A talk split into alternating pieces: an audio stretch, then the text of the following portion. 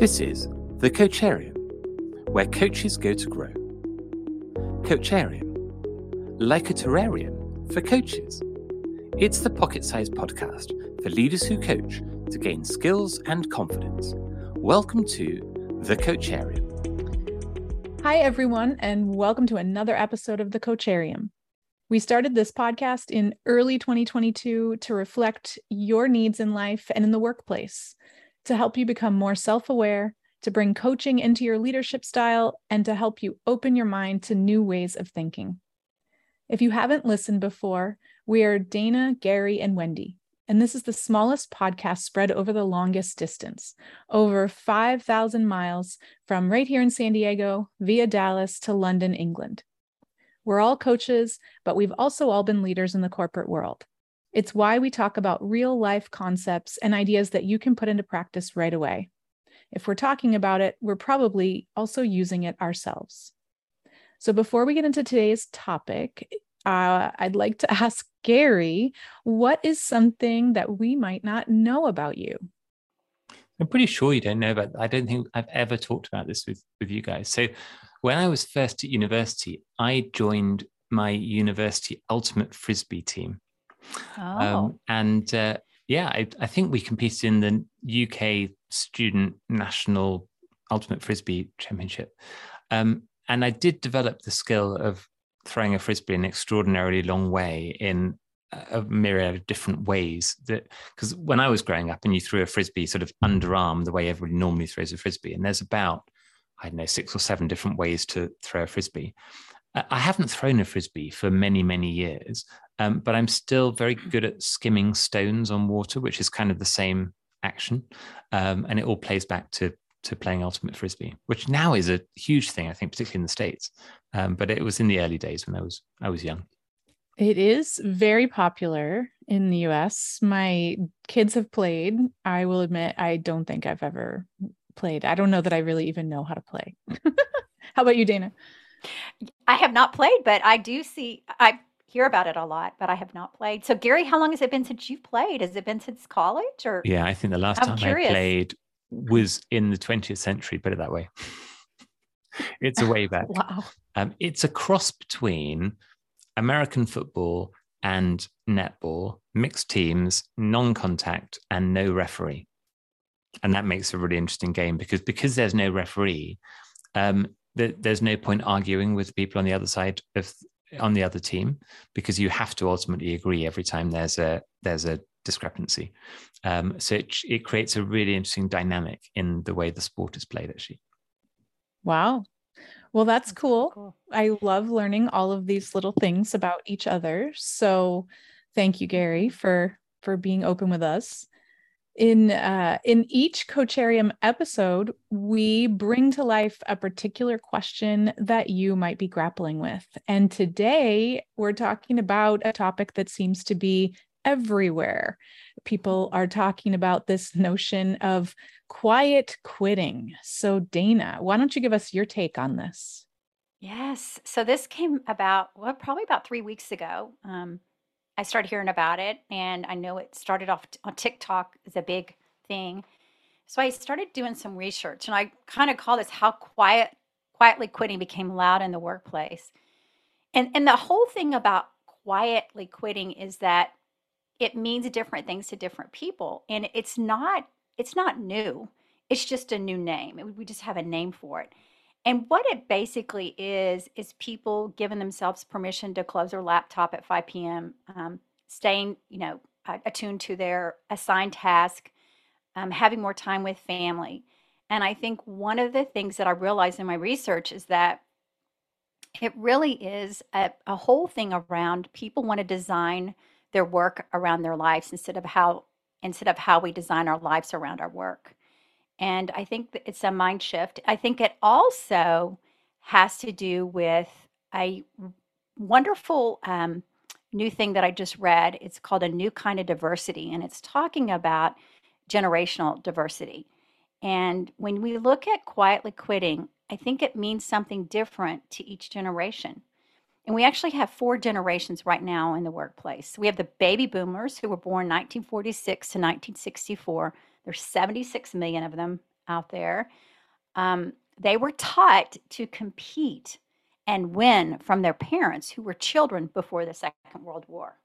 So they're kind of in this got to be at work all day long in order to win, and we got to just be there all the time.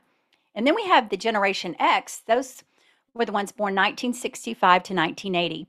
We call them the baby busters because they're the smallest generation. Their whole philosophy is work hard and you will succeed. So they had to fight hard to win because uh, the baby boomers were ahead of them in the workplace and they were very competitive. And so there was all this going on. Well, then along comes the millennials, and that's uh, the ones born 1981 to 1995, 80 million strong. So it's the biggest generation right now in the workplace. They're used to digital customization and they feel like life is just full of choices. So they've got all kinds of choices um, that they're looking at in the, in the workplace. And then we have Generation Z, which is born 1996 to 2010. And they believe this particular generation needs a little bit of empathy from their leader. They've gone through three economic downturns. And as they're entering this workforce, the idea of quiet quitting has gained traction with them mostly um, because of burnout and never ending demands. And so they're just approaching work a little bit differently. So I approach this right now. If you're a leader and you've got people on your team that are quietly quitting, there might be things um, that you might want to think about as a leader. And I would think the first thing I'd want to know is everything I can about my employee. I'd want to know their unique talents from Clifton Strengths. I would want to understand where they're coming from kind of understand what generation they're in so that I can help guide them and then be able to help answer questions and know about their family and know about their needs. I think sometimes we just assume and then what happens especially with these the Gen Zers is they're afraid to speak up. And so they won't speak up. That's why they're calling it quietly quitting. So when I started looking at the generations and looking what was going on, I thought the best thing as a leader is to understand their strengths, understand their well-being. How are they? You know, there might, especially coming out of a pandemic, there could be a lot going on in their home life, family life, and I find with these um, the millennials and Gen Z and Gen X, they will be pretty open with you, especially Gen Z um, and millennials. They like they're very open about talking about their family, um, whereas I think the baby boomers and the Generation X it kept that pretty guarded. And so I think being able to understand that from each generation. So now, as a leader, when I'm looking at my people, I'm going to look at them in the generational uh, viewpoint that they might have and how they were raised and what they are coming up with. This latest generation, I think they're calling it alpha. It, the the one they're six. The ones that are six right now have had a third of their life with a mask on. So they're going to be growing up and being a whole different generation in the workforce. And the best workforce is going to be a combination of all of these people, not just one generation. And so it's understanding, yes, Generation Z is probably talking about quietly quitting a lot right now, but I think the other generations have been doing it. They've been doing it in a different way. So, Gary and Wendy, when I speak of the generations and talk about quietly quitting, what is resonating with you right now? What is on your mind as I speak through this? The word that you used that really resonated was when you said, we assume. As leaders, we yeah. assume. And there's a lovely phrase somewhere in the strength methodology, which is like pebbles on a beach, we're all unique.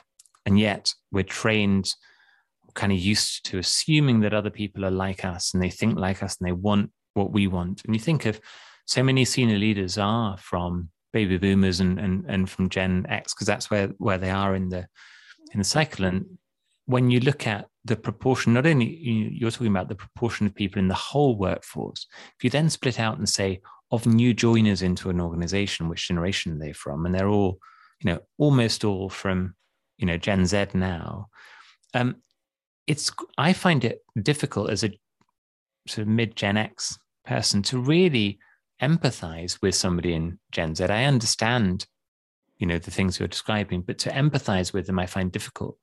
Um, and therefore i keep catching myself assuming that people would want to do what i do. And as you describe mm. gen x well you don't like to share about your home life. And so i as a leader i tend not to ask people much about their home life because i think well for me I necessarily want to to share that. And so I really like that idea that you're bringing through of really think about what that person needs or wants and have a conversation with them, um, and not don't assume that they want what you might want if you're in their uh, in their shoes because the generational shifts are so significant.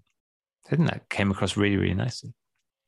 Yeah, yeah. I I think one of the biggest things that has helped me have more empathy because Gary, I'm with you in Gen X and is is parenting young adults in you know within the workforce that are either Gen Z or late millennial and and really seeing what their motivations are right? So you look at this whole notion of quiet quitting and if we can forget the title of it like you know dana said it's not new but forget the phrasing quitting. I think especially baby boomers and gen x we this notion of quitting right? We've we were raised that you don't quit anything. Yeah. you continue. It doesn't matter if you hate ballet classes. Oh sorry that might have just been me. Uh anyway you the notion of quitting feels uncomfortable to us. But if we dig a little under the hood and look at what is motivating this this behavior, right? What is motivating even the title? Then I think we can learn a ton more about what's going on and be really open to meeting their needs, right? Which is at the end of the day what we're trying to do here as as leaders, help meet their needs so that everyone can be at their best together. But yeah. Something that I think really comes across to me in quiet quitting is something slightly positive, actually. The idea that people are choosing to switch off and properly switch off so that they can have a better work life balance and so they can be more in their best self and, and, and look after their well being. The same behavior in the past might have been um, referred to as work to rule. So I'm in a negative spiral and I'm going to choose to say, if my contract says I finish at five o'clock, I finish at five o'clock on the dot. And it's more a sort of rebellious thing to do almost in the organization. I like now that it's more appreciated that it's okay to switch off because it makes you a better in a better place uh, and it makes you more engaged and more more able to do a, a great you know a great job when you are in in in the workplace yeah. And I would I would encourage you guys to get um it, I don't know if it's come out yet, but there's a new book by Tim Elmore called A New Kind of Diversity and it's about the generations in the workplace. And you can actually he has an assessment you can take and you can see what generation as you were talking about Gary how you approach it from your generation and and knowing eh, you know we all have to look at it from different generations but we just kind of that's all we knew because for the longest time it was just boomers and and uh, Gen X in the workplace. And now we've got the millennials and now we've got the Gen Z. So we've got four generations. In some places, they still have some eight year olds. So we do have some some five generations, but it's I think that is another perspective. I, I took it and and I came out a little bit between Gen X and and um, and millennial on it when I looked at it when I did it. So it helped me, and I think it's because I'm around a lot of millennials all the time. But um, but I would encourage people to do that as well. Yeah, thank you so much, Dana, for bringing this topic to the Coacharium today. We hope that you've enjoyed these conversations as much as we are. See if there's something from today's topic that you can put into practice right away. Do find and follow us on LinkedIn, engage with our posts there, and on other social media platforms. Of course, we'd love it if you follow us and send us a like on social channels to keep in touch with new content as, as it drops. Tell your friends about the Coacharium and listen in next time. Gary and Dana, thank you. Great to see you, Wendy. Good to see you, Dana. Bye. See you. This has been another episode of the Coacharium. Follow, like, and subscribe to our content to receive updates on future episodes. Join us again soon in the Coacharium.